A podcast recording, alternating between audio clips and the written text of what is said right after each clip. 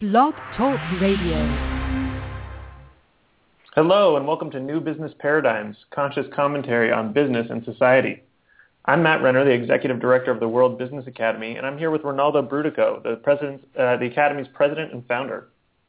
The World Business Academy is a nonprofit business think tank and action incubator dedicated to transforming the consciousness of business leaders, business students, and the public at large in order to inspire, in, to inspire business to take responsibility for the whole of society. This podcast is, is designed to give the Academy's outlook on the economic, political, and ecological factors that affect our listeners. Today we're going to talk about the U.S. economy, including the most recent jobs and GDP reports and the international political situation and how it could affect the U.S. Then we'll discuss the innovative policy that is currently in six U.S. states and is helping individual communities chart their own course on energy production and greenhouse gas emissions. Uh, but first, Rinaldo, I'd like to start with the crisis at Fukushima and the massive shift in consciousness that's happening around climate change. Great. Um, and you know what, Matt? Just before we do that, I know we didn't talk about this, but I just got to throw two things out quickly about two huge stories that are happening globally. One, sure. of course, is this uh, this outrageous capture of 300 girls and sold in, to be sold into slavery. Uh, and I just want to point out that in all the stories I've heard about this now, and I think this is an incredible tragedy of massive proportions. As you know, I'm chairman of the board of Unstoppable, and we spend enormous amounts of money trying to educate uh, children, particularly girls in Africa. So to me, this is a and girls of this age group. So to me, this is really tragic. But I want to point out that no one yet's talking in the media about the fact that Nigeria is one of the most corrupt governments in Africa. It's the largest African state. It's been corrupted by Shell Oil Shell knows what they're doing. They're supporting a corrupt administration that's been ripping the people off. The Christians in the South have been taking all the money, and they've been causing this festering uh, Muslim revolt in the North. So once again, business is at the heart of this crisis, meaning if Shell were to apply its economic pressure to the government, which it's afraid to do because it's afraid it'll throw them out, and some other oil company will come running in there. But somebody's got to help channel that oil wealth to the people of Nigeria and not to the government of Nigeria, which is stealing it like a bunch of, of, of bandits. Uh, yeah. Even the people that are living in the delta in Nigeria, where where the where the where the oil comes from, are being totally screwed by how the oil is being pulled out and their lives are being destroyed. So I just think people need to look at this and say, you know what? These girls being captured, yes, Hoko, uh, uh, Boko Haram is a terrible group, no question they are. But let's start dealing with the underlying causes of these of, of these these in, insane Sharia law driven um, terrorist groups because they fester because of what we are doing. We Western companies are doing this, and we need to stop doing it and start funneling money to the people so that there won't be this seedbed for constant social upheaval and terrorism. I just want to make that point. Second point yeah. I want to make about a national story, a global story, is the rise of polio. It was virtually on the edge of extinction. And now, for the second time in its history, the World Health Organization has declared a national global emergency. So after 25 years of it going down, down, down, and almost completely out of existence, it's now rapidly, rapidly, rapidly growing. And where it grows, as you would expect, is in the poorest areas of the planet. Right. Will those people eventually get on airplanes and come to America? You bet. We'll start to see polio cases here. It's not about them and us. It's about us. And once again, if we would create economic conditions globally, which would give rise to people's being able to make a decent living and plan for their future, have families, get to a middle class. If we did that, then this scourge also. But that and Boko Haram are tied to a third thing, and that's climate change. Climate change has already given rise to a, a vast new breakout of malaria, because the mosquitoes can now live at higher elevations where populations are completely unprotected because they've never had to deal with um, the the bug that malaria, uh, which is carried by the mosquitoes. You got polio is it going to be a direct result of, of climate change crisis. So as the climate change gets worse, and, and I'm going to segue now into the U.S. subject, um, uh, as climate change gets worse, everybody's going to feel it. In fact, there are 335,000 permanent environmental refugees from the city of New Orleans alone. Over 20 million people had to flee the Swat Valley in Pakistan. They've been coming back again, but they lived in the valley which only had a river for tens of thousands of years, and then one day they had 10 feet of water all over the place. So um, what we need to be is aware of the crisis, and and I was delighted that sad but delighted. We've been talking about climate change, Matt, on this show since we started three and a half years ago. In fact, we started talking about it about eight years ago when our book came out. And I'm I'm I'm just pleased that finally the U.S. National Climate Assessment has been released. 300 U.S. scientists, 60 U.S. Uh, administrators on the committee that reviewed the science, and and the opening line of the overview says climate change, once considered an issue for a distant future, has moved firmly into the present. And and it goes on to say, which I think corn producers in Iowa, oyster growers in Washington State, maple syrup producers in Vermont, coastal planters in Florida, water managers in the arid Southwest, city dwellers from Phoenix to New York, and native peoples on tribal lands from Louisiana to Alaska. All of those have already been affected, and I didn't even cover Tornado Alley. Right. I didn't cover a six square mile fire, seven square mile fire out in Oklahoma, which shouldn't be there. I didn't cover the a bridge that burnt down in California because one guy ignited a single piece of wood, and the flames and the heat, the the wind and the heat was so great it destroyed a fifty-seven million dollar wooden structure that was being used to create a new bridge and close the main artery between L.A. and Las Vegas for more than 24 hours. My point in all of this is, in sending out this assessment, the U.S. government has finally, and the scientific community has finally said, okay, it's true, it's real, it's here. Oh, and the adverse effects are happening right this minute. In fact, this report calculates, I think accurately so, that last year we spent $100 billion directly as a result of climate change. 100 billion, and I think that's an underestimate, by the way. That was just easy numbers they picked to get that. Like the 65 billion from Sandy was a big chunk of it.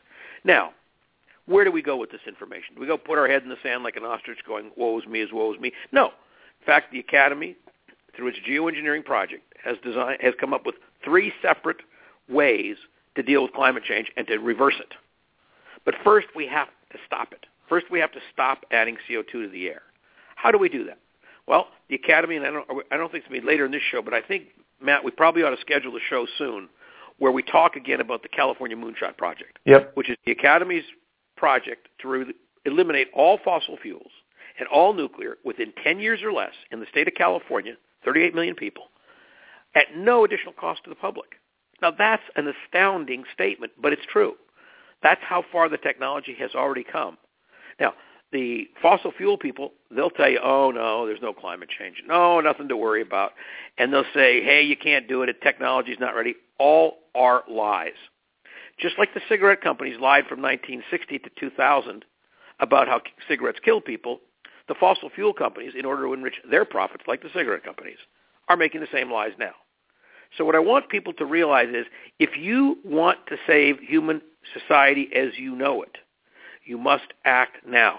Acting in 35 years is too late. Humanity as you know it will not exist in just 35 years.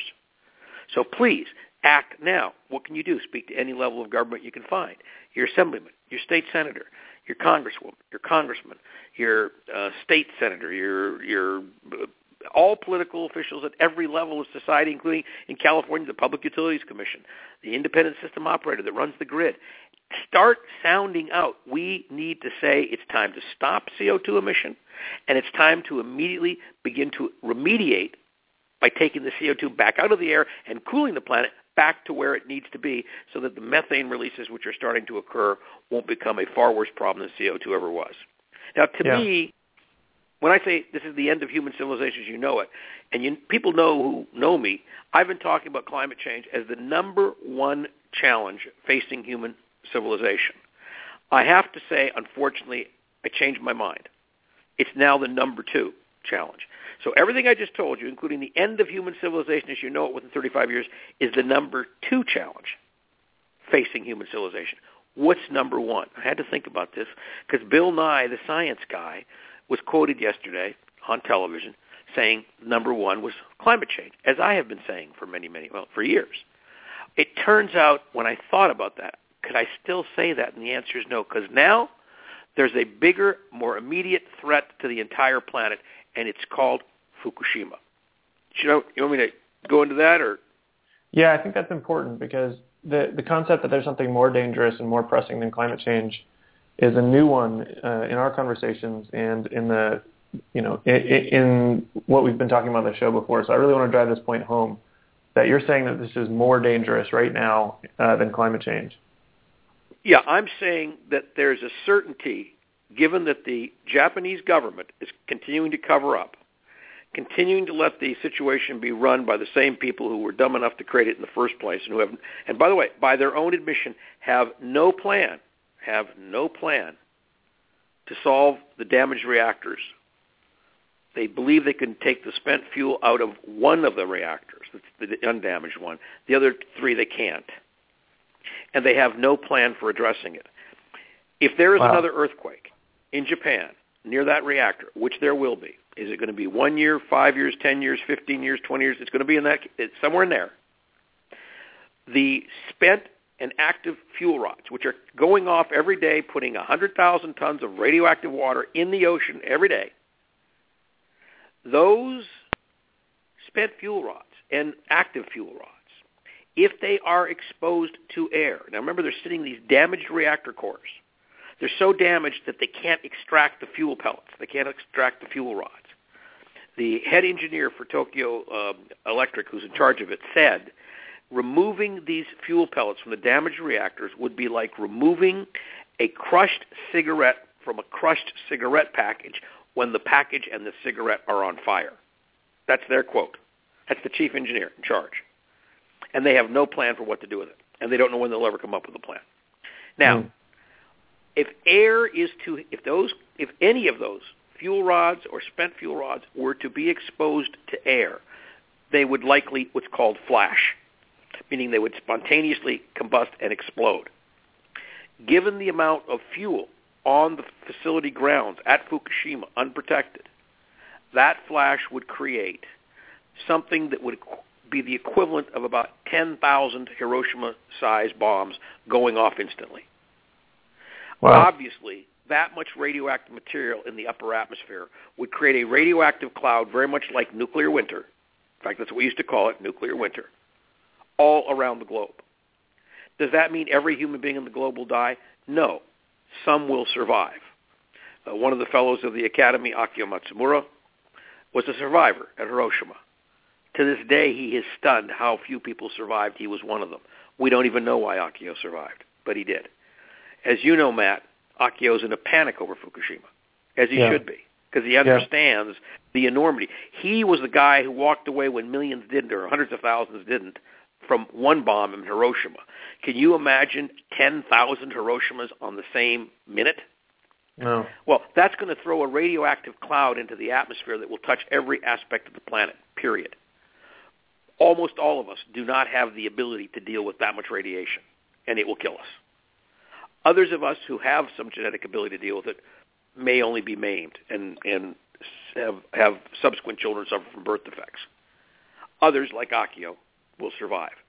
But if you look at how few walked out of Hiroshima, like Akio, and how many died that day and in the 10 years that followed, you know we're talking about a threat to 7.3 billion people which easily, easily, easily, easily will kill billions and billions of people.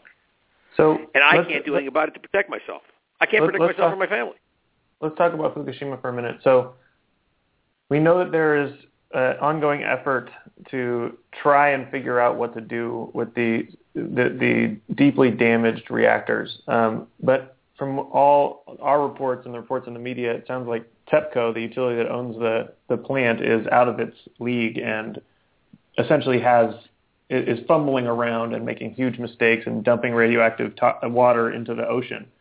Uh, what do you think is needed right now? What what could help at the situation? It's very simple. It's very simple. It's very simple.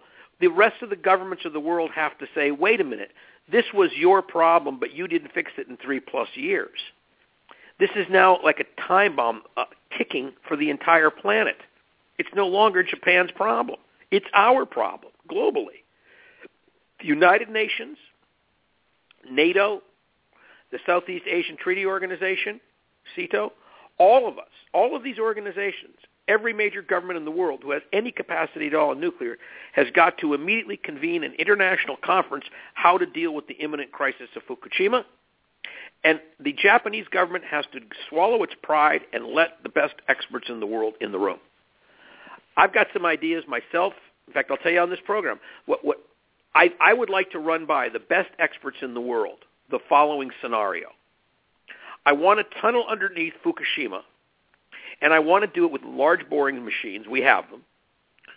And, and I want to pick and build a concrete envelope, probably six to eight feet thick. And I want to take and run that concrete up the sides of the entire reactor facility.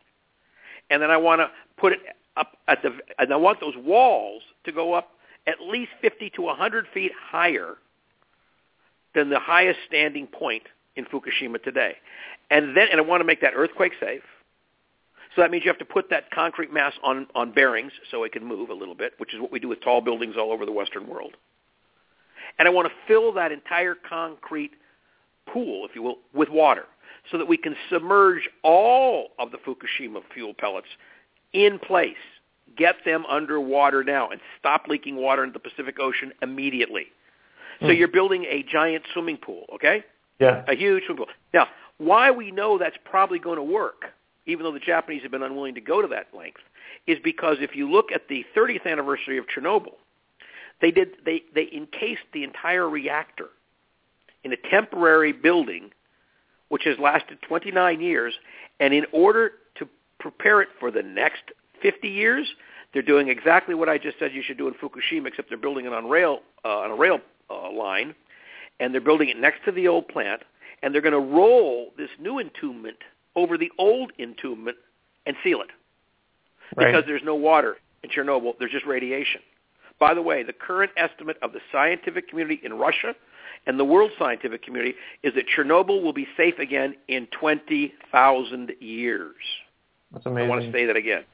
Chernobyl will be safe again in 20,000 years.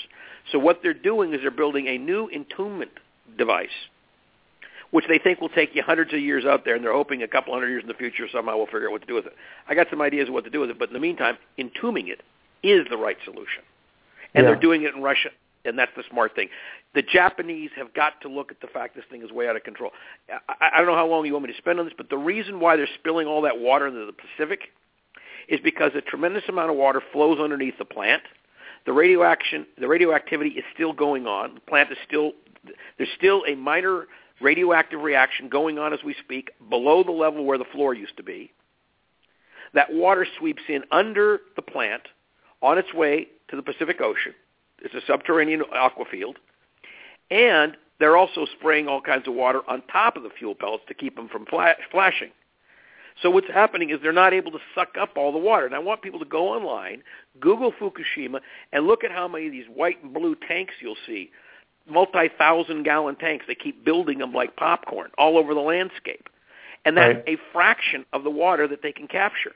They can't capture it all. So what they have to do is to separate the Fukushima toxicity from the groundwater underneath it. And they have to put more water on top, making it submerge the entire plant, all the reactors, in one big giant pool.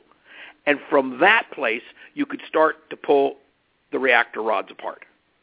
That's Hmm. probably the best idea I've ever heard, and no one's written it up yet, but we've talked about it in the academy. But I'd like to see, is that the best idea? If it isn't, great. What is the best idea? But continuing to do nothing and having no plan when another earthquake is going to take the entire plant into a flash, uh-uh, that ain't the right idea. Well, and, and the, the region keeps getting hit with big earthquakes. I mean, I think there was just another 6.0 last week in the area, and it's Yeah. just a, it's just a matter of time until something destabilizes and messes up their bas- basically their temporary stopgap. They have their finger in the in the dike, and it's about to burst again at some point. Um, Well, that's it is bursting. every day it's coming through. No, it's every day it's coming through already. with the water. Yeah, That's the and- whole and- point. The water the comes every the There's water situation. coming through the dike. Yeah, yeah, absolutely. The, the flash is the equivalent of the dike collapsing and, and all of Holland being inundated, except Holland here is the world. Right, right. Uh, okay, well, I want to move on to uh, the news and politics section of the show, specifically to quickly talk about Russia and then move into the domestic economic outlook. Um, what do you see happening in Russia, and does it align with what we've been talking about in past shows about the situation with Putin and Ukraine? Oh boy, I, yeah. I mean, first of all, um, the good news for people who are following this closely. I mean, the bad news, of course, is coming close, close to civil war and may erupt as such. The the the good news for future stability of world society is that Putin is not an idiot. He's a bully, but not an idiot. He's a he's a cold-blooded czar, but he's not an idiot. And Putin, despite all his protestations to the contrary, has watched as the ruble has fallen 20%. He's watched as, I would say, probably 80% of his incoming capital has fled. He's watched as the economy's gone from a projection this year of 2% positive GDP growth to probably negative 1, and it could get worse. And Putin, more than anybody else, knows that the, his popularity for the moment in Russia, because he's been a bully, because he picked on a country that was completely unprepared to defend itself. He's got temporary popularity, but what causes revolts in Russia is hungry peasants. Putin is playing against two huge forces which he cannot affect. Number one, he's playing against the fact that the world is going to increasingly get off fossil fuels, if for no other reason than the Americans are finally getting the picture. And when America gets the picture fully and starts to unleash the technology that we're talking about here at the Academy to reverse climate change, it will eliminate people wanting fossil fuel, and the price of fossil fuel will start to plummet. And below $100 a barrel, Russia cannot stand. Uh, um, it doesn't have enough money to pay its bills. So that's one long-term trend Putin can't stop. In the short-term trend that Putin's having trouble with, he didn't realize because he's not an economist, and he fired all his good economists who were yes men. Putin doesn't realize that he can't withstand sanctions. He thought somehow he was immune because he had oil. But right. if you have oil and you can't trade in dollars, you're still not going to be okay. And what the business community, even though they would love to do business with him if they if the government would let them. By the way, I don't know if people noticed, but starting on Tuesday, stories came out in the New York Times and elsewhere that the government of the United States, quite correctly, has instructed American corporate leaders that to rethink twice attending Putin's summit uh, in May. Putin was putting together this giant summit May 22nd to May 24th, which was his way to compete with Davos, the World Economic Forum. And what's happening is all the top executives that he was bringing in, certainly from the U.S., are all canceling. Because the White House is correctly pointing out, you can't participate with this thug. You're only right. going to encourage him further. So it's already happening that he's watching his economy unravel. And the, the Russian economy wasn't that strong to begin with. It's only been in recovery for about 12 years. So the Russian economy is in serious jeopardy. Putin now knows it. I, I would predict that he will start to find ways to get out of the trap of supporting this uprising in the Ukraine, starting by pull, slowly pulling out all those guys in Russian uniforms that are there without insignia you know the guys in the camouflage with the who look like special forces guys right that speak only Russian. Those guys have to go. So first he's got to pull his, his forces back from the border. Second, he's got to slowly start pulling those people up, but doing it in a way that doesn't alienate the local population. And then he's going to hope that there's a there's a, a civil war, and that the Russian side of the civil war will be strong enough to retake eastern Ukraine. That's best he can hope for. He cannot intervene. That's that's already been decided, and even he knows that now. Yeah. Yeah. So good news, bad news. Yeah, and then so it sounds like he's getting the picture, but that situation could easily go sideways given his track record. Um, but what do you see in terms of the, the domestic effects here, and then more broadly, what is the domestic outlook for for the U.S. economy? And by the way, I, just just take exception to one thing you just said. No, I don't think he's going to turn around on this, and I'll tell you why, uh, Matt. I, I think he sees the handwriting on the wall now. He doesn't want to admit it but he now sees that he is literally at um, um, he, cannot fight the U.S. and the combined uh, economic pain that U.S. and Europe can inflict, and yeah. he knows that what he's already seen is just the beginning, and with what he's seen, he's watching his economy drop from a plus plus two percent to a minus minus one percent. So he's already seeing huge effects, and he can't afford to see many more particularly with the price of oil not having gone up in at least six months now. So having said that, um, let's get to the domestic situation here in the U.S. Well, the domestic situation looks pretty good on one level. Um, for those people who didn't notice, the recent job report had 288,000 people in it. That's great. By the way, there was a restatement of the prior two months, which added another 34,000. So we've eliminated all the jobs lost in the Great Recession. We're back now positive, including the ones that were lost to government that were not rehired, meaning the private sector, which quite some time ago, frankly, had rehired everybody it fired.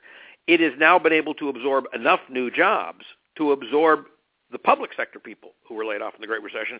So total unemployment today is higher than it was at any time since 2007. This is an enormous statement. It's huge, and it's great.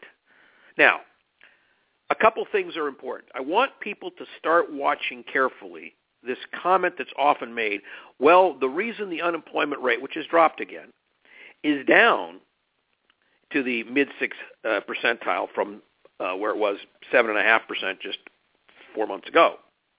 They say, well, it's because so many people are leaving the workforce, and because they're leaving the workforce, it doesn't really count. They're not really jobs. That's not true. There is a, a fair criticism about the value of the jobs, but I'm 67 years old, Matt. I'm entitled to retire if I want. I haven't left the workforce yet, but when I do, I would expect them to realize I left it because of my gray hair, not because I thought the economy wasn't recovering. Right. And when you look at the baby boom impact, the age wave, the aging of America, when you look at that, it's pretty clear to me the vast majority of people, quote, leaving the workforce uh, is a number being affected by age-related choices of, of retirement. So if I if my only choice, Matt, was to work for a minimum wage of seven and a half dollars an hour or retire at sixty seven, there's no question I'd retire. Why would you work for seven and a half dollars an hour if you can retire? Even if I couldn't retire on much money. Because seven and a half dollars an hour by the time you take it home and pay your taxes doesn't amount to a hill of beans. So the first thing we've got to do is we've got to increase the minimum wage it should be at least $10.50. That's what it would be if we adjusted it for inflation since the 70s, which we haven't. Yeah, yeah. Or as Elizabeth Warren said, time to give America a raise. So that's a, a legitimate complaint is that people going back to work in these numbers are getting paid too little. That's a legitimate complaint. They're being hired for low-paying jobs. That's a legitimate complaint. Two solutions. One, first and best solution, raise the minimum wage, and then the low-paying jobs start to boost people back into a spending spree. And by the way, their consumption will drive this economy by at least 2% of the GDP. So while you're seeing, going to see a 2% GDP growth this year, if we're lucky, you could see 3.5 at least. Well, that's wonderful because now 3.5, 4%, you're talking about post-World War II highs. Okay? You're talking about really significant growth for America, all by raising the minimum wage, I might add. Number two, and this is equally critical, we need to unleash the newest industries that are capable of creating high-paid jobs. Those industries are all in the green energy sector. So when you look at the fact that the jobs we create in converting off of fossil fuels and nuclear, those jobs by tapping wind, solar, geothermal, conceivably ocean thermal, when we tap those, we're using American labor. This will be, most cases, American equipment, so American manufacturing, a solar installer putting solar cells on your roof, which is a multi-billion dollar industry in America now, those people don't make minimum wage. In some markets, they make $15, $20 an hour to start. Yeah. In addition, I want to point out, in Colorado, for the last four weeks, the uh, contractors, the home building contractors in Colorado, have been advertising and can't get enough construction workers. Those aren't $10 an hour jobs. Those are $25 an hour jobs. And I want to I want to keep going. So there's we can create quality jobs here, but it takes being smart to come in out of the sun and say, okay, let's get in the shade here. Let's think coolly and calmly. How do we do this? Oh, we create green sector jobs. They stay in America. As you know, I'm extremely proud of the fact that uh, the Men's Wearhouse, where I continue to serve as a director and have since before it went public 23 years ago, the Men's Wearhouse acquired the Joseph Abboud brand. Joseph is our head designer now. And we did it in part because Joseph has a factory in America. We're making clothes in America and suits in America by Joseph Abboud. Yeah. I mean, I'm just so thrilled about that, that we brought manufacturing back to America. And we can do that industry by industry, but it takes intelligence and it takes skill. And we have to be willing to get there. So people have to wake up and become active. Senator Kerry, uh, former Senator Kerry, now Secretary of State Kerry, said a very compelling thing on uh, CBS uh, two nights ago. He said, If America wants to see a different outcome, whether it's a better economy, whether it's addressing climate change, whether it's addressing the quality of jobs, re- rebuilding, recreating the middle class, quality education for our children, any and all of these things are totally possible today. We don't lack the technology. We don't lack the financial ability. What we lack is the willingness to tell our political leaders that's what they've got to give us. Enough with this bickering about nonsense. Let's get to what we care about. Jobs, education, the safety of our children. I think it's a pretty powerful message. And, you know, the, the, it's interesting how, how much of the American population understands that message at the core. And I think that's one of the reasons the Democrats who are in some political trouble given the uh, current state of affairs in, in Washington are really embracing a lot of what you just talked about as their midterm strategy. Um, you know, the green jobs idea was a powerful one at the beginning of the Obama administration, uh, but it, they've backed off of it in, in, part, and they're doing it much more quietly at least. Um, I think that that's something that you could see getting some support after the midterms, no matter who wins, essentially creating uh, infrastructure jobs because the Republicans are going to have to run in 2016 and they can't continue to just oppose all job uh, packages if they want to have a chance. I think they're waking up to that also. Uh, but again, we'll yeah, see. Yeah, I think look, look. The, the reason why Benghazi is back on the front page is because they realize that they can't they can't do any more with Obamacare. It's a huge success. And, and so after trying to stop Obamacare for two and a half years, taking 49 votes, all this silliness, now they're going to go do Benghazi again, right. where there's been 13 congressional uh, inquiries. There's been 25 million pages written on it, apparently, some some crazy number, 25,000, right. I guess, pages. Uh, it, it's some insane. Well, and, and they're going to have another hearing on it because they see, quote, a smoking gun, close quote, which is nothing new at all, which is the same exact position that the Democrats have always taken. And the only reason that's happening is because Republicans are flailing around looking for an issue to try and stop um, the Democrats. They're not. They don't care. They're not caring about the country. By the way, I think the, the Democrats, as you know, I've been very, very harsh with them. I think the Democrats have done a terrible job of standing up for things that common people need because they've been yeah. afraid of their electri- of, of losing their job. Well, you know, we send them to Congress because they're supposed to do the right thing come hell or high water, and if they don't, they should lose their job. I also want to point out that the Tea Party candidate that tried to knock off um, the Republican candidate who's going to uh, uh, compete against Kay Hagan in um, it's uh, she's running for Senate in North Carolina.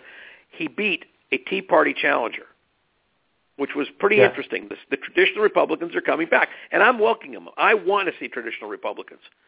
I think traditional Republicans have a tremendous amount to offer to the political debate and to to, to, to balancing the country's long-term needs the Tea Party craziness, this uh, this Issa thing, Darrell Issa using his perpetual witch hunts to advance himself in Congress, uh, uh, the, the stuff that Marco Rubio does to sheer for his own career, the stuff that uh, Ted Cruz does sheerly for his own career, all to me reek of self-interest over the national interest, and they should be laughed out of office. As much as I'm not a Rand Paul fan, and I'm not for the most part, I really respect that he's trying to tell the truth now about what libertarians really think. And on many issues, as you know, Matt, I'm a libertarian. I, now, am I down the court, down the middle, completely libertarian? No. Am I completely Democrat? No. Am I completely Republican? No. I'd like to think I'm all of them. I'm an independent. I want to take the best from each. Now, the Tea Party has nothing good to offer that I can see on any level. But, but I do believe there is a really good conversation that could happen if we had three or four vibrant political parties in this country vying for the national vote, and if we had a Congress that was made up of three or four co- uh, parties. I, I think it's long past time that we have. We should not just have Democrats and Republicans in the U.S. Congress. It's screwing up the works. We should have libertarians. So I would like to see a liberal Democratic party, a centrist Democratic party, a centrist Republican Party, and a conservative Republican Party. Tea Party's to the right of the conservative Republican. That's no sense at all.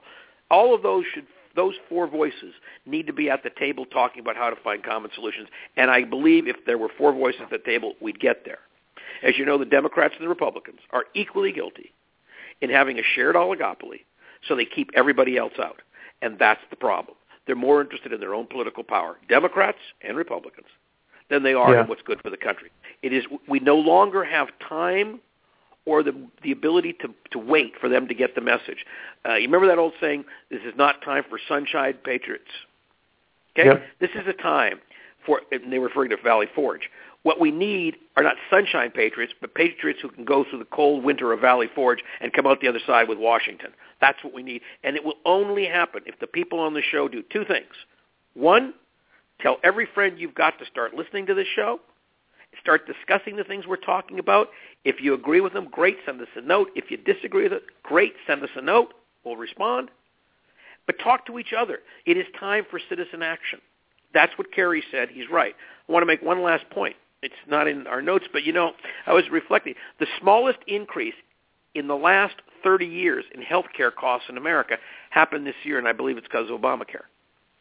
So that huge drain on our economy is peaking out.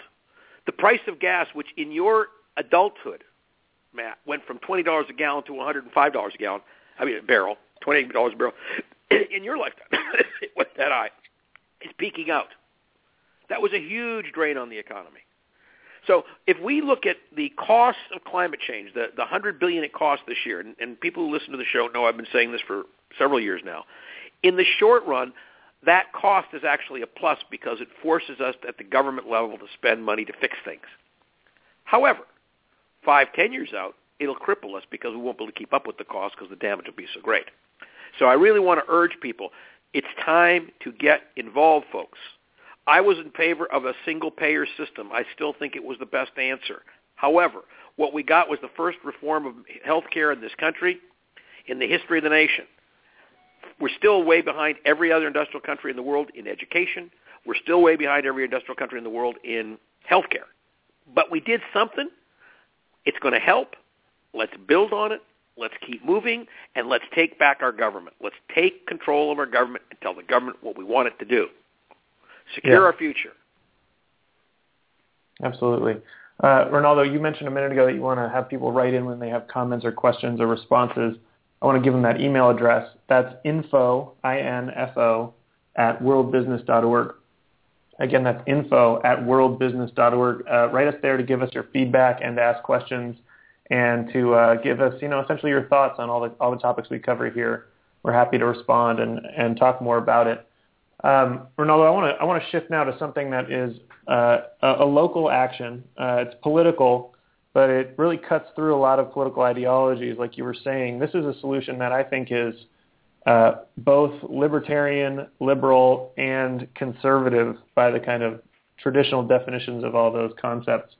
Uh, so if you don't, if you didn't think it was possible, there is a solution right now that both increases the uh, com- competition, builds markets, and saves uh, business money, and at, also encourages the development of renewable energy. Um, Oh, you're gonna you're gonna you're gonna talk about the, you're gonna talk about community choice aggregation here, right? exactly, yeah. Uh, the, the yeah, plan yeah. called- No, well, yeah.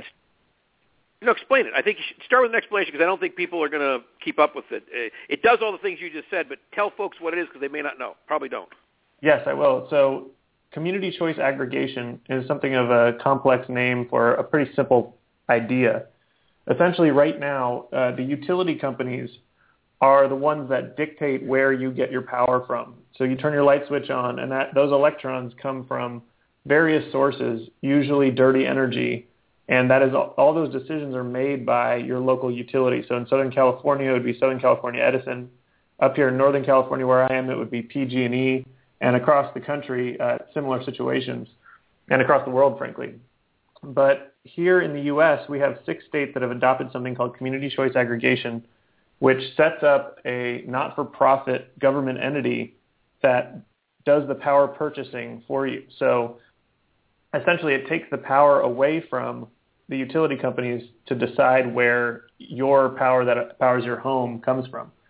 Um, th- this is pretty essential, and, and it's a little bit complex to explain, but essentially, instead of having utility companies uh, create contracts with Exxon or uh, various nuclear power companies, they can simply, uh, the, the people in a municipality can vote to set up their own agreements Uh, as a result, let me let me give a uh, Yeah, Matt. Let me give a people example. Just so, so, so, folks, just so you don't get scared by this, you you probably live in a town with a sewer district or a municipal water district or a a refuge collection district, and often those are built into your tax base. In other words, you don't realize it, but the, the sewer district is a special governmental entity which is in charge of taking care of human waste and, and, and, and processing it. What Matt's talking about is doing the same exact thing we've done for 100 years in this country, except design these agencies called Community Choice Aggregation, or CCAs, to be the acquirer of actual electricity from whatever source it can get it, and CCAs tend to get it from renewable sources. As an example, uh, tell them about San Rafael Airport, what they did with one megawatt up there, Matt. Yeah, so it's important that we talk about that because uh, when you form a CCA, your local your local government essentially has control over those power purchase agreements. Uh, as a result, you have a vote in where your power comes from. Um, additionally, those those power contracts can be used locally to create distributed power. And one example is in San Rafael. There's a there's a pretty small airport there, but they had a lot of roofs and tons of hangar space that was essentially sitting out there in the sun. Uh, because Marin formed a community choice aggregation entity, they were able to make a contract with that airport to buy all of the solar power they could produce. And that contract allowed that airport to put up one megawatt of solar power, uh, knowing that they would have a power purchaser, and essentially the the local CCA favored that power source because it was local and green, and it's one of the mainstays of their uh, developing local power uh, um, facilities. And, and that's one of the great things about CCA is you essentially create laboratories for local power experiments and uh, innovation. Yeah, and, and, and just to give you an example, folks, I want you every time you look at a municipal parking lot in your town, we have Santa Barbara, we have tons of them, and they never have uh, roofs on the top layer because there's no reason to put it there. Well, if you put a roof and you put photovoltaic cells on the top of that roof, now you're like the San Rafael Airport, and every garage could be creating electricity that we could buy here in Santa Barbara from ourselves, much cheaper than you can, buy from Edison, and we could use it in Santa Barbara. That's called distributed creation, distributed use. It's far cheaper. And guess what, folks? You save the 40% of all the electrons you lose when you take power down the grid from a distant source because that line loss of 40% is what you're absorbing. Can you imagine if we all started creating energy in our own backyards we're using CCAs, we would save 40% overnight of the energy we're using. That's an enormous number. And it can be done all with renewables. I mean, I think Yeah. that's, that's a big punchline. I mean, that's the great news is that essentially these are the mechanisms for making renewable energy a, a reality if the pol- the politicians at the at the national and state level won't act. So this is a, a really powerful uh, example of independent uh, thinking where communities are wrestling control of their power purchasing away from these massive monopolies that are supposed to be regulated but get away with a lot of uh, horrible things as we've been talking about um, and actually taking taking that control and doing things like in Marin, having a, a 50% green energy option or a 100% green energy option. Those are your two options if you're a part of the Marin Clean Energy CCA. Uh, the great news about that is that you know they they've been beating PG&E's prices even though they're doing 50% renewable or 100% renewable. Um, that's that's a testament to how much waste and corruption is built into the utility structure. PG&E provides less than 20% renewable energy, but uh, Marin says they saved their customers 5.9 million dollars already in 2014, which is pretty amazing. Um, Yeah, I just just just to, just to take because it's a national show, and I I want you to come back to California because I know there's a thread here at um, uh, on the um, the Utilities and Commerce Committee. But just go through a couple of states that I know Illinois has had success with it. I know New York Yeah. has been playing with it. Just tell people So- a few other things. Other states. Yeah, there's there's six states that currently have CCA laws, and three more that are exploring it very uh, aggressively. In Illinois is a great example because right now, within 18 months, the state added three million new customers to CCA, so that 80% of all residential customers in Illinois are a part of a CCA. That means that 80% of the residents there are democratically controlling where their power comes from. Um, right now, you know, the, the biggest shift in Illinois was when Chicago formed a CCA at the end of 2012. And already, so that was the end of 2012. So we have 2013 and the beginning of 2014, a year and a half, they shifted to get 0% of their power from coal or nuclear power. 0% for the entire city of Chicago. They, they aren't 100% green, but they're off of coal and they're off of nuclear already. Um, Cincinnati is another big city that's moving towards renewable because they have a CCA. Ohio has set up a, the CCA program in their state. Ohio is very mixed in terms of their environmental uh, advocacy. Some people in that state are very for environmental protection, and some are more interested in uh, destroying the planet. And they which state you about? Which state? Uh, Ohio. Ohio. Yeah, but they but aren't they working towards the renewable goal? I thought they were. So some in the cities they are. Like Ohio is very split. It's you know a, a bunch of big cities that are extremely liberal and a bunch of in between areas that are extremely red or Republican or conservative. Uh, right now, Cincinnati is working towards 100% renewable. Um, well, that's and, that's a red that's a red part of the state. That's red. That's very conservative. Yeah. So so the the big thing though is that the the it doesn't it, the CCA model works no, no matter your politics because these CCAs in Ohio are still beating the cost of the utility companies, which is one of the main drivers there. So in a way, it does open people up to uh, price competition, even if it's not about renewable energy, which I think is positive regardless, uh, because we're looking for efficiency in the system. Um, you know, one of the big pieces here is that uh, even in Massachusetts, where the law isn't implemented correctly, frankly. They make you buy your power from one source, so you get tied into another monopoly situation. Even still, the CCA is beating prices 65% of the time in uh, in parts of in Cape Cod. So it's working in some places. And again, this is early days for this this system, um, but it has the attention of New Jersey, Rhode Island, and they they both have passed CCA laws and are beginning to implement them.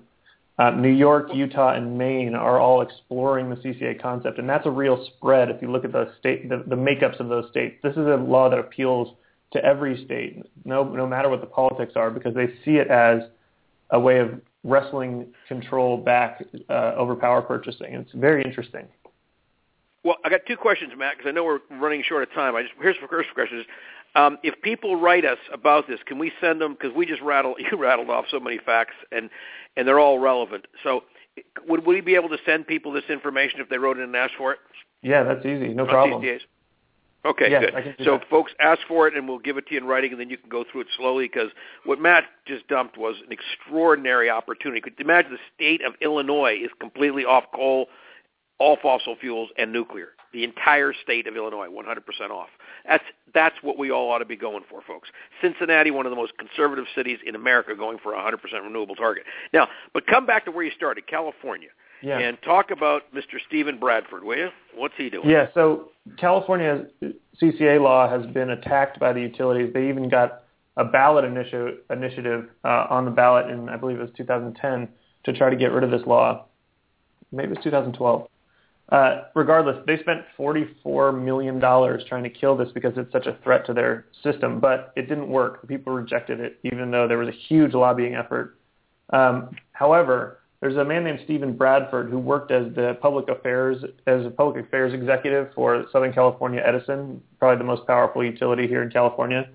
He got elected to the 62nd district uh, in the assembly, and he's the chair of the Utilities and Commerce Committee right now he's pushing a bill to essentially switch CCA off by creating a, the private monopoly companies as the default provider, uh, even in CCA communities. It's a, it's a poison pill. It's moving through the legislature. It just passed his committee. And it's, it would essentially make it impossible to form new CCAs.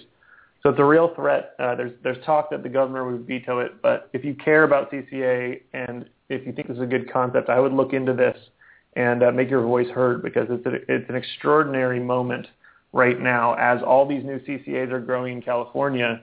And as we know, as goes California, so goes the, the country and eventually the world. Uh, so we really need to protect this program, if possible, from assaults from insiders like uh, Bradford.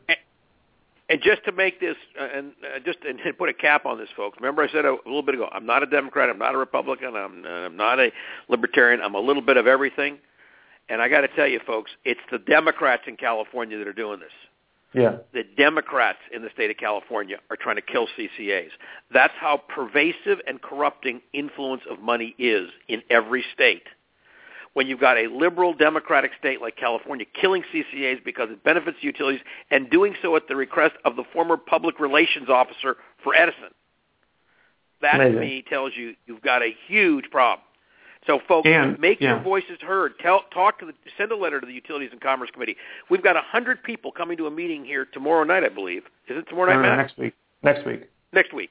Next Thursday, we got a, over 100 people. We'll be writing letters to these people. We'll be saying, "What are you? What are you thinking?" to this committee and to the legislature generally.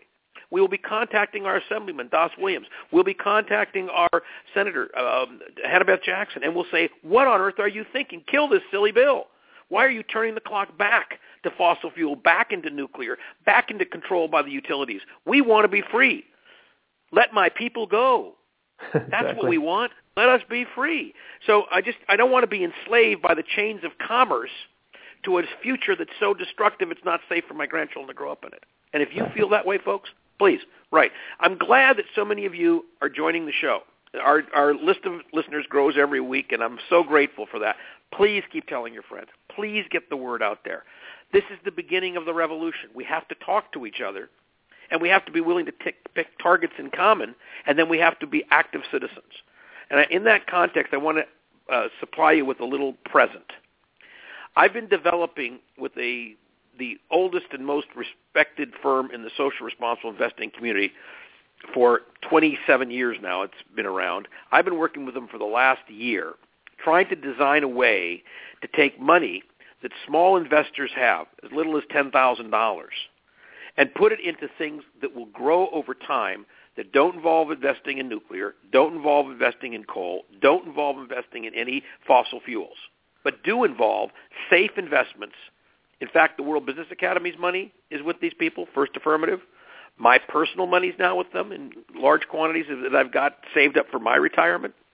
So I want you to know I'm putting my money where my mouth is, and we've now created a program, I think, where we're going to be able to service people with income, with savings as small as $10,000. And what I'd like you to do is this.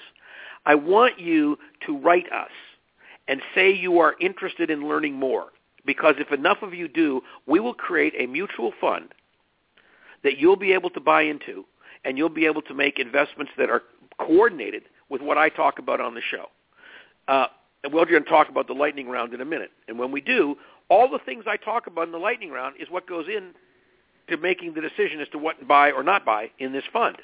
So if you like what you've been hearing on the show all these years, this is your chance to make money off of what we're saying. In other words, not only can you be conscious and help save the planet, but you can get rich doing it. What a concept. What a concept. And even if you've Yeah. only got a $10,000 stake, you can't get rich on 10000 but you can grow the 10 to 20 so let's go do something for each other. We're gonna, we've been setting it up. It's taken a tremendous amount of my time. I'm working with George Gay, the chairman of First Affirmative, and Steve Schueth, the, vice, the president of First Affirmative. And I think we've got something here that people are going to want. So if you're interested, let us know, and we'll continue to put effort into it. If you're not, then we won't bother. So come on, this is the ball's now in your court. Would you like to make money safely in, in, in aligning your investment, your IRAs, your, your, your 401ks, your personal savings. You want to align that with the things we talk about on the show and make money like I do from it, because I make a lot of money from it. Thank you, God. I'm really pleased. And I'm willing to share that with you. So, and I, again, Rinaldo Brutoco never makes a penny on any of this, ever, ever, ever. So I uh, want you to think about that and uh, give us, uh, drop us a line if you're intrigued. We'd like to talk to you about it. Okay, lightning round. Shall we go on, Matt? Yeah, Rinaldo, I would like to talk in the lightning round uh, essentially about different asset classes that you see as important to bring up to our listeners. Uh, so I want to cover inflation and bonds, and then you wanted to talk about food issues. Okay, here we go. Fast on inflation because I know we're running out of time. Folks, um, the inflation rate is starting to pick up. You've probably noticed, you've begun noticing it already in the grocery store. It's going to, there's always a somewhat of an inflationary impact at the pump because even in dropping fuel sales, which as a whole the U.S. is burning far less gasoline per capita than it has in the last 50 years, by the way. Even though we dropped our consumption because we're buying smarter, more affordable cars and we'll continue to do so, cars with better gas mileage. The, the oil companies, because of their power, their market power, and their political power, have been able to keep prices very high. That won't last forever, but it is going to be something you're going to continue to deal with this year, 2014. When you combine the high price of fuel together with the extremely high rising prices of, of food, example, beef is up 19% because of the drought. When beef goes up, it brings up the price of chicken and pork. When um, it, the, the, the, number of people around the planet, particularly in China, that now want more protein in their diet, is pushing up beef, poultry, and chicken sales overseas, and those sales are consuming more soybeans and um, more grain crops. So you have a situation where the drought is reducing the planet's ability to keep growing more and more food. Kansas, for example, will do half, if they're lucky, of last year's winter wheat crop. If they're lucky, they'll get to half. Um, and um, Canada's doing really well with a bumper crop. It looks like to me wheat. But but uh, Brazil, the largest exporter of soybeans, has been unable to grow as many because of the drought. So with increased drought pressures on food supplies and increased numbers of people wanting higher protein quantity in their diet, which requires more grain, more more food supplies, not less, because a, a pound of rice to live off of is easier to grow, so to speak, than a pound of beef. So what you need to know, folks, is that this inflationary push is going to continue. And whereas I was looking at a 1% inflation rate for the back half of 2014 as a hope-for target, I no longer see that as, uh, as possible. I'm now seeing a 2, 2.5% in the second half of this year, which starts in June, and I believe that the trend will be clearly up in the latter half of this year. What does that mean for investments? Well, what it means is that interest rates are going to go back up. They're not as high as they were, but they're going to go back up. It's already started in the long-term bonds. Because of that, I've been against bonds. I've told all of you, please don't buy bonds. In the fund I'm doing with First Affirmative, I've eliminated virtually all the bonds. I think it's less than 5% of the whole portfolio because the value of the bond will now drop as interest rates go up. So no matter what you're paying in interest, and it's not that much to start with, the the actual value of the bond will drop as interest rates rise. So not a time to be buying bonds. There are some exceptions. If people want to know what they are, drop me a line. I'll tell you. But as a general rule, for most people who aren't that sophisticated, stay out of bonds. Number two, I get asked this all the time. What about gold? Gold is becoming intriguing again. We are not at an inflationary level yet where gold is valuable yet. So you, if you track the price of gold like I do almost every day, uh, you don't yet have a situation where gold is going to be a, an immediate hedge against inflation. But as I said on the show uh, uh, last week, um, it, it, last month I said gold will start to edge up. Well, it happened. Uh, uh, last month we were at 1220 roughly is the price of gold, and today we're at 1309. So it's already gone up a significant percent. I believe it will continue to go up um, for the balance of this year. Not rapidly at first, but eventually it will start to spike. So if you know how to own gold, meaning there are many different ways, and maybe Matt, under financial literacy someday, we should talk again about how you can own gold as a stock in a gold mining company, as, a, as an ounce of gold you actually own in your safe deposit box, as a mutual fund that you can invest in, etc., called a shared depository as well as another way to do it. We can yeah. cover all those ways to own gold, but gold is going to become more valuable. Now let's talk about housing. Um, the housing market has completely replaced all of the housing demand it lost during the Great Recession. The problem is that our rate of new housing construction is still at recession levels, meaning about two and a quarter percent nationally, whereas we're used to seeing about four percent based on the number of family household formations. Why is that happening? Well, it's happening because people can't afford to own a house anymore. Mm. And so what I'd like people to start focusing on, it, the new buyers aren't there. The first-time buyers can't get into the market. And what you're seeing is increased upward pressure on rents, which is great. Meaning if you're a landlord, you're getting more money for your rental property. But if you're a tenant, you're paying more for your rent. And you're caught in the spiral because the tax advantages of owning are still dramatically better than renting. So if you have the ability to buy a piece of real estate to live in, not for an investment, but to live in, your chance to get it at a reasonable price, at reasonable interest rates, that window is closing.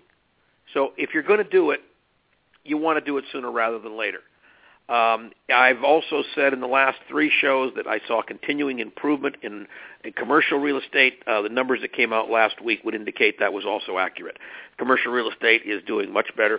Some states, like Hawaii, you, you can't even get any. I mean, it's, there are virtually no vacancies.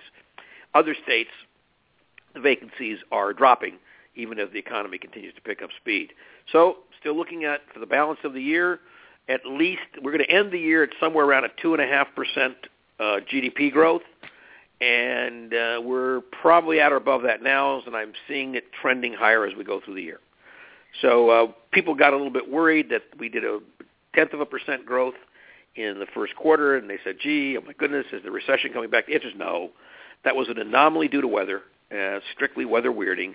Uh, climate change hit, and all that snow and all that craziness and all those places, 42 states were affected and that's what kept hiring down. But as you saw, there was a there was like a loaded spring. It came back, it, you know, popped uh, last month, and it will and we'll continue to see gains in the total number of people employed in the next foreseeable three to six months at least, and we'll see gains in um, the average uh, wage being paid. A little bit will go up, not at the minimum wage level, but at the wage of negotiated wages because the market's starting to get tighter. When when contractors in Denver are sending for people around the country to come work there to do construction, it means that there's wage pressures are beginning to build.